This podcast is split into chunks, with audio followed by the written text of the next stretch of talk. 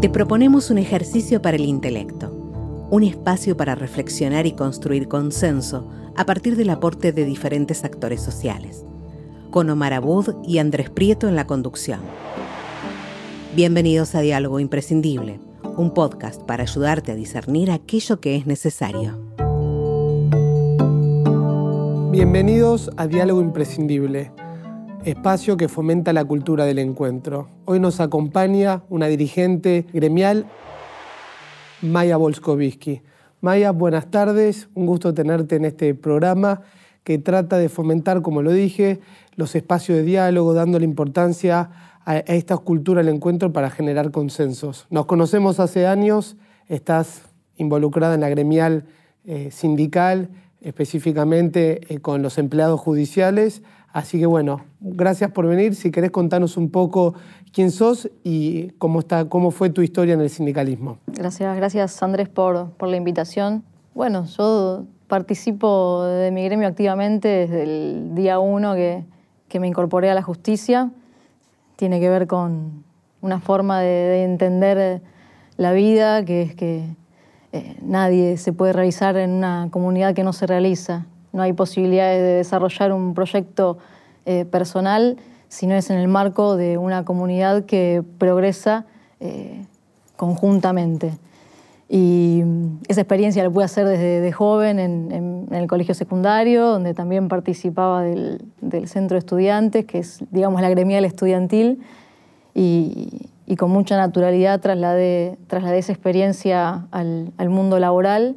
Lo primero que hice fue eh, hablar con, mi delegado del, sector, de la oficina, e integrarme con la afiliación al gremio. Y después bueno, fui conociendo eh, ese maravilloso mundo que es el, sindical laboral, que, bueno, es, es un lugar donde se forjan valores de solidaridad, de compañerismo, de justicia, de defensa de los intereses del conjunto y de búsqueda del bienestar en, en armonía, ¿no es cierto? uno a veces tiene la imagen del sindicalismo en, los momentos de mayor extensión, pero esa es la última ratio en, el sindicalismo y, en todo. Y ese es un tema que en este programa queremos hablar, que es la importancia de, digamos, eh, darle a las instituciones más fortalecimiento.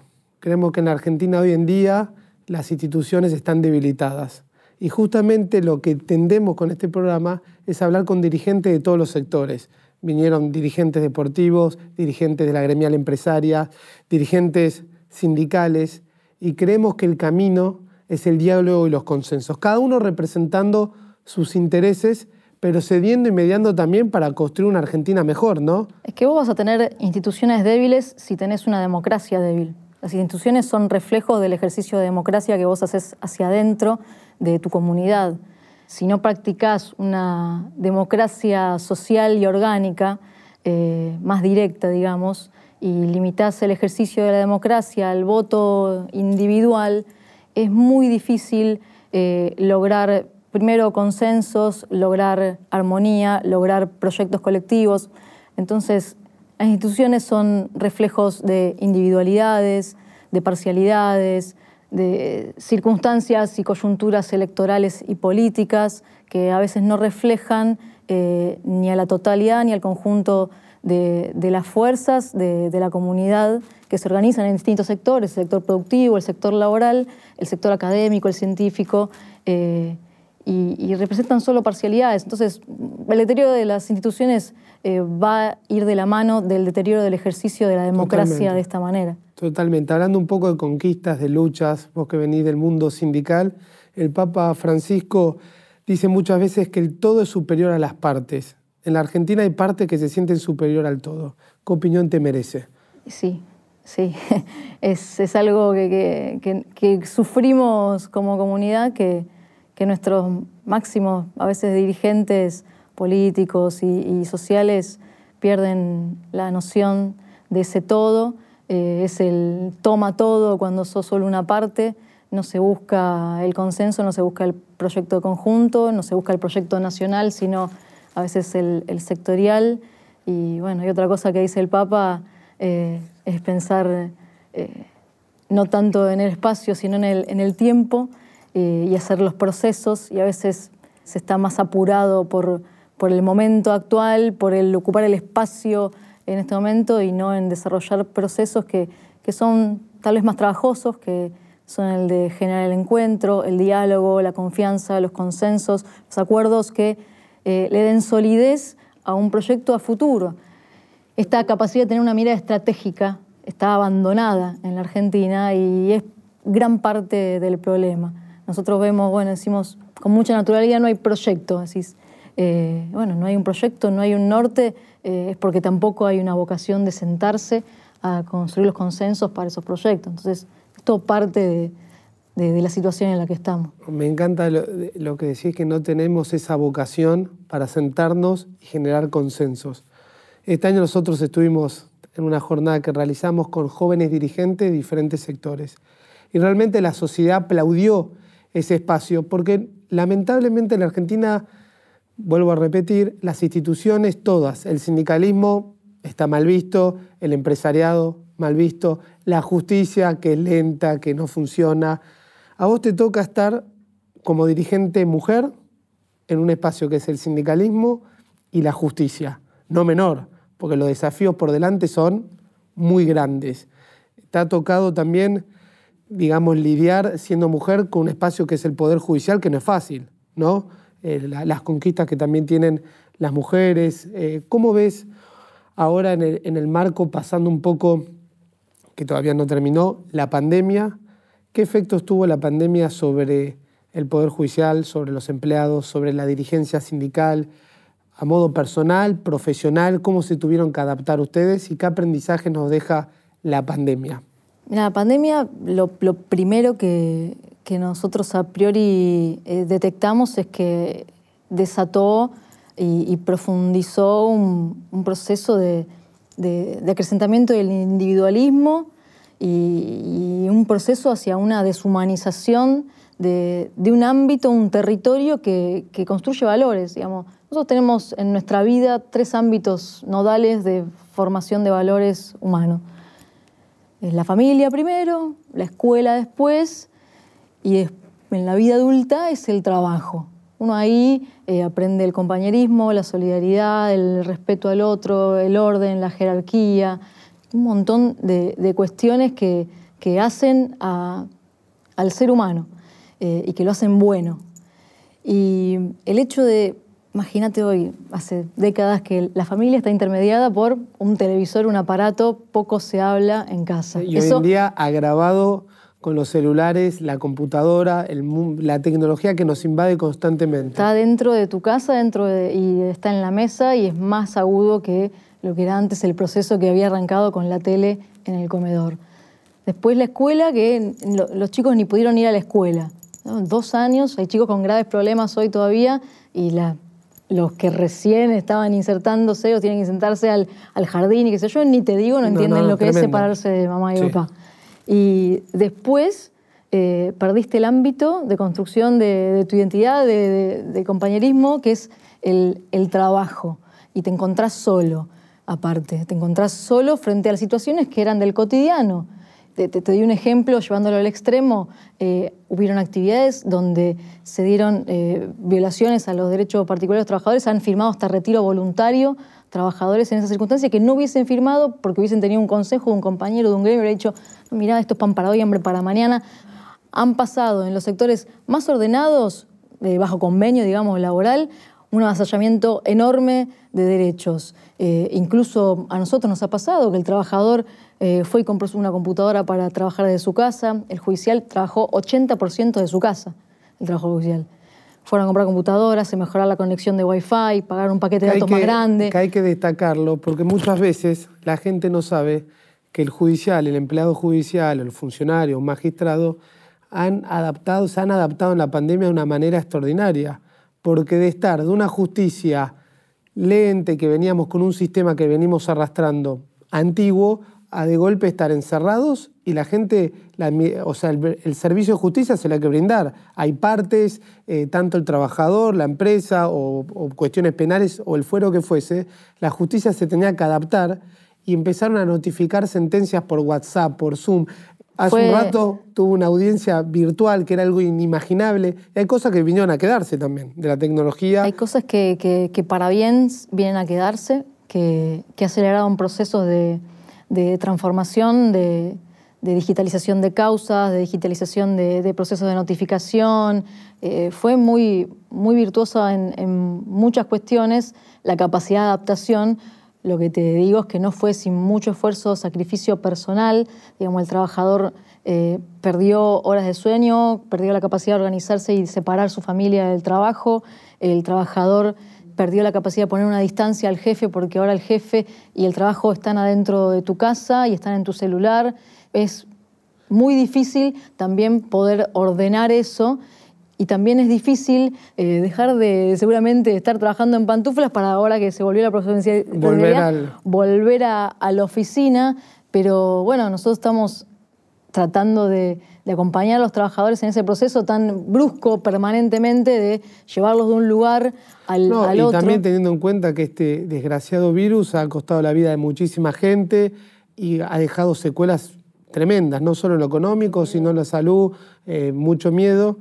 Hablando un poco, venimos hablando de la comunicación, de la virtualidad, de la tecnología, una mirada sobre los medios y las redes sociales en referencia a la verdad. Esto de estar constantemente con la información, con las redes, con las noticias, ¿crees que siempre están mirando en búsqueda de la verdad o vivimos en un mundo de información constante donde ya se mal informa? Hay una gran capacidad de acceso a la información. El problema es que está pensado para, para cada vez fragmentar más el conocimiento de la realidad, el acceso. Entonces, las mismas redes guían la información que vas a consumir en función de tus intereses particulares. Esto lo sabemos todos porque en el simple hecho de que aparezcan las noticias de lo que uno buscó para algo, para poder seguir consumiendo ese algo, en el mismo sentido ocurre con la información y cada vez el conocimiento eh, de las cuestiones generales es más sesgado. Y cuando uno pierde esa capacidad de, entender el, marco general, bueno, se convierte en un fragmento, en una parte, y es más posible quedar atrapado y entrampado en lo que, en lo que se está. Es más difícil conseguir las salidas eh, generales y de conjunto que uno busca. Es más, más difícil conseguir también los consensos, porque se reafirman las visiones sesgadas.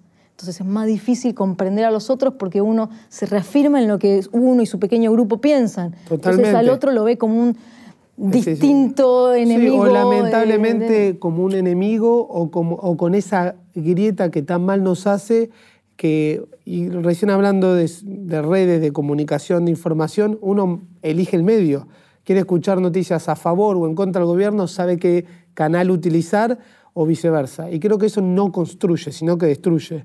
Tenemos que llevar una información veraz. Y cuando uno habla de información, acceso a la digitalización, hay cosas muy positivas. Chicos que tienen la posibilidad de, de tener una tablet o un teléfono, acceso a Internet y poder estar interconectados o informados. Wikipedia. Y antes tenías que ir a una biblioteca. Igual también está la brecha digital enorme que tiene la Argentina, porque la mitad de los chicos no pueden acceder a eso. Ese es otro problema, porque hablamos de digitalización, hablamos de Internet, de conectividad, ¿y cuántos chicos no tienen acceso a la conectividad? ¿O cuántas provincias de la Argentina que no tienen forma de... Un nuevo indicador de pobreza. También ahora la pobreza debe medirse en función del acceso... Al Internet. Y, sí. y también es no solo para la información y comunicación, sino también para la inclusión. Hoy ya personas que no están. Fíjate que durante prácticamente dos años a los niños les dijeron que tenían que eh, continuar sus estudios por Zoom y no tenían conectividad. ¿De qué estamos hablando? Que hubieron eh, tenemos una generación de chicos que no tienen el acceso, no sabemos si se tienen que volver a encerrar en su casa, no van a volver a tener clases con normalidad nunca más por ahí en sus vidas porque no sabemos si esto vino para quedarse y no se apura eh, la posibilidad del acceso pleno a la conectividad, sin perjuicio de que soy una enemiga, digo, de, de no mantener el ámbito escolar de encuentro, porque reitero, es el ámbito de humanización, de construcción de valores, de vínculos, de afectos, eh, donde eh, se desarrolla... Desarrolla, desarrolla el niño hacia la adultez, eh, igual que en la casa, en la escuela, más en la Argentina que nosotros vivimos. la escuela y las instituciones públicas tienen un rol enorme. Así que no, no solo eh, es dramática la, situación en todos sentidos, sino que eh, económicamente la situación en la que viven grandes cantidades de los niños en la Argentina, el 70% de los niños de la provincia de Buenos Aires están bajo la línea de pobreza. no, hay, no hay, mucho que, analizar de eso, sino que con, la cuestión digital y la pandemia y la distancia se agravó eh, mucho más y eso no está dentro de los indicadores que nosotros medimos. Está agravando mucho más la brecha y lo vamos a ver en unos años. Como referente y dirigente sindical, hablamos de consensos, de diálogos. ¿Pensás que cuando uno habla de consenso y diálogos es solo un eslogan o realmente hay consensos reales? Los que practicamos eh, el sindicalismo, digamos, tenemos una, cultura de, buscar el encuentro y el diálogo para, primero, la construcción del consenso entre la comunidad a la que nos dirigimos para pelear los objetivos conjuntamente, porque un gremio no es cinco personas que están en la conducción de un gremio. Un gremio es el conjunto de los trabajadores que representa. Eso exige primero la construcción del consenso eh, con el conjunto que representa y luego elevar esos consensos a los ámbitos donde debe debatirse. Por eso digo, a veces se mira el sindicalismo, la última ratio, que es una medida de fuerza pero cientos de miles de conflictos, situaciones que se presentan a superar, se resuelven en mesas de diálogo eh, con la patronal, con otros actores de la comunidad judicial. Nosotros en el marco de la pandemia eh, hemos tenido mesas de diálogo con los colegios de abogados, asociaciones de magistrados, eh, las distintas patronales. esto es, la esencia del sindicalismo, es, el, es la construcción de consensos. Digo. Hay sectores donde eso es el cotidiano, porque de otra manera no se puede avanzar. Totalmente. Eh, sin esa esencia que caracteriza no podés mirar para adelante. ¿Cómo ves a la Argentina en los próximos 10 años? ¿Cómo te la imaginas? Eso depende de nosotros. La Argentina puede, si no cambia su rumbo hoy, en 10 años vamos a estar eh, demográficamente destruidos, o sea, sin, casi sin capacidad de retorno porque estamos destruyendo todo. Esto cuando decimos que el 70% de los chicos está bajo la línea de pobreza, te pregunto cuál es la fuerza de trabajo, producción y desarrollo que va a tener Argentina si los chicos hoy no comen. Y cuando no comen, no piensan con todas sus capacidades. Y cuando no pueden pensar con todas sus capacidades, no pueden terminar la escuela o la escuela pasan porque los hacen no se pueden formar, no se pueden desarrollar. Y cuando no se pueden formar no tenés una fuerza laboral preparada para el desarrollo. Entonces, ¿qué Argentina estamos hablando? Una Argentina donde hay sectores que van a insistir en que sobran Argentina, porque parece que hay un comportamiento de, bueno, esto sobra y no lo atiendo y les tiramos un plan o, una caja de alimentos de un helicóptero, nos falta tirar en Argentina. Y, genera eh, mucha esa, esa Argentina es una posibilidad si no hacemos algo hoy. Ahora, hoy seguimos parados sobre una mina de oro de recursos naturales, de recursos humanos, que si los ponemos en función, si tenemos la capacidad de sentar a los actores de la Argentina que están en, los niveles de representación de, esos actores de la comunidad, de la comunidad científica, de la comunidad del trabajo organizado, de la comunidad del empresariado organizado, si esos sectores son capaces de sentarse en la Argentina y hacer valer lo que saben en función de la Argentina, podemos volver a ser lo que en alguna vez fuimos. ¿Sabes que coinciden, todos los invitados del programa coinciden que en Argentina gozamos de un privilegio que es los recursos naturales, tenemos la pampa húmeda, tenemos el mar, tenemos diversas, o sea, plantación, pones algo y crece y el capital humano. Y sin embargo, si lo mirás desde arriba, Recién hablabas de índices de pobreza, de trabajo no registrado, de chicos con desnutrición infantil. Es realmente el camino, es el diálogo. Coincidimos que para generar esos consensos y un proyecto de país necesitamos todos los actores juntarnos y proponer un plan de trabajo. Creo que como argentino me duele, me lastima cuando se habla mal de las instituciones, del Poder Judicial, del empresariado, de los políticos. No hay ninguno que zafa. Entonces somos realmente nosotros los que tenemos que reivindicar el rol de las instituciones. Las instituciones van a ser un reflejo nuestro. Si nosotros cumplimos nuestro rol, salimos del confort, digo, otra de las cosas de la pandemia es que trajo también eso, una exacerbación de, del confort. Bueno, hay que salir del confort que creemos que estamos bien, porque la Argentina, si no, en 10 años desaparece. Entonces, hay algunos actores que yo tenemos una responsabilidad enorme. Bueno, hay que cumplirla, no hay que esquivarle, hay que trabajar. Trabajás hoy 12 horas, bueno, vas a tener que, trabajar 14, digo, trabajar por la Argentina, digo, porque uno trabaja eh, 6, 8 horas formalmente en su actividad laboral, eh, bueno, después hay que trabajar por Argentina y hay que volver a encender una pasión de trabajar por Argentina, porque si no lo hacemos digamos, desde esto, un convencimiento, un fuego que venga de adentro. Sí, con un patriotismo, ¿no? Con un sentido de patriotismo que a veces se ha perdido. Cada uno tira para su lado y no miramos que la Argentina en su conjunto. hay que buscar que eso se vuelva a encender y volver a apostar. Y volver a apostar a, confiar en el otro, a trabajar junto al otro y a poner lo que uno quiere sobre la mesa. Porque no va a haber concesiones graciosas. Porque hay un estado de cosas que también a alguno lo beneficia. Administrar la pobreza también es un negocio. Ser administrador también es un negocio. También es una tranquilidad, una comodidad.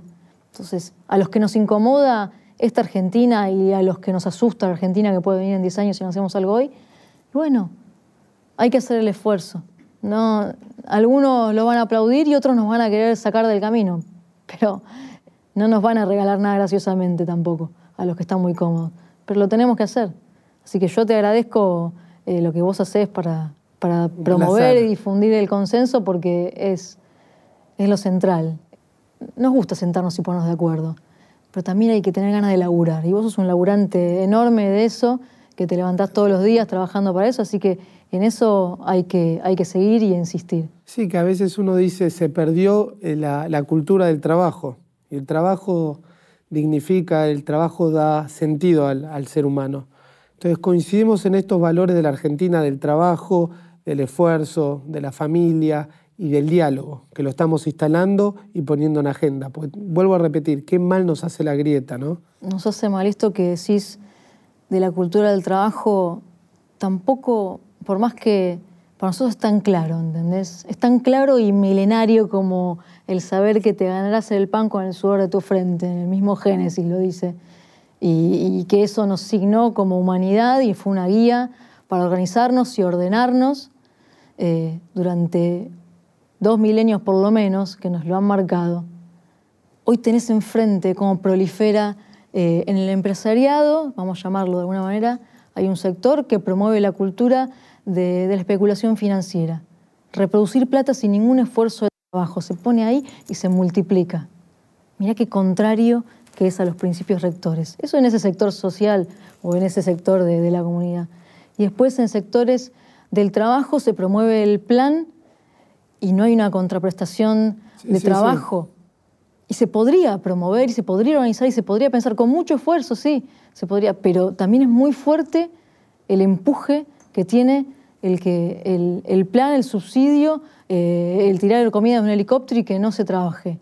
Entonces, nosotros vemos la indignidad de eso y todo, pero también hay una promoción de esa forma de vida, tanto como de la especulación y hay, una, y hay un acuerdo institucional y planetario también, digamos, para que esas formas de vida crezcan, proliferen, nadie las controle. Es tremendo. Y avancen. Entonces, digamos, yo le digo, para mí son fuerzas casi oscuras, digamos, eh, contra lo que uno quiere promover, que es volver a este orden, armonía de las cosas, que es de la cultura del trabajo. Sí, a la unidad, al trabajo, a la armonía, al progreso, que es lo que todos queremos para, para la Argentina. Y para ir finalizando, Maya, ¿qué reflexión nos puedes dar para el futuro? ¿Qué, qué, reflexión nos podés traer acá luego de esta mesa de diálogo, de consenso que estamos hablando para los argentinos? ¿O qué mensaje querés dar a la comunidad? Que hay que, que, hay que trabajar sin descanso por la Argentina, sin descanso por eh, lo que queremos ver, no quedarse encerrados y replegados en, lo individual, en lo personal, porque, porque no tiene manera de, perseverar desde lo individual, nada, eso va a perecer como estamos destinados, si no hacemos nada hoy, eh, la Argentina está destinada a desaparecer si no hacemos nada hoy. Si creemos que Argentina es una tierra fértil, grandiosa, maravillosa en su pueblo y en sus capacidades, tenemos que actuar hoy tenemos que trabajar hoy, tenemos que reunirnos hoy, no tenemos que dejar pasar un minuto y tenemos que hacer los esfuerzos para poner en las mesas que haga falta el rumbo que queremos tomar. Eso es posible. Eso es una posibilidad también, pero es una elección. Conocemos el bien y conocemos el mal. Podemos elegirlo todos los días. Entonces, si vamos a elegir el bien, el camino es el del esfuerzo, el sacrificio, el de reunirse, el de generar los consensos y de trabajar porque la Argentina enderece hacia el desarrollo, el trabajo y la producción. Esos son los ejes, mira, que hoy está planteando la CGT para adelante. Así que en eso estamos y cada uno lo debe hacer desde su humilde lugar en, este, en esta tierra. Bueno, Maya, te quiero agradecer por haber participado en este programa. te tengo mucha admiración dentro de tu rol como dirigente mujer dentro del sindicalismo, estás haciendo un, gran labor, así que bueno, también te insisto para seguir trabajando en esta mesa de diálogos y de consensos con todas las partes. Hoy fue este programa con Maya Volkovitsky, dirigente sindical de los sindicatos de empleados judiciales. Gracias, hasta la próxima.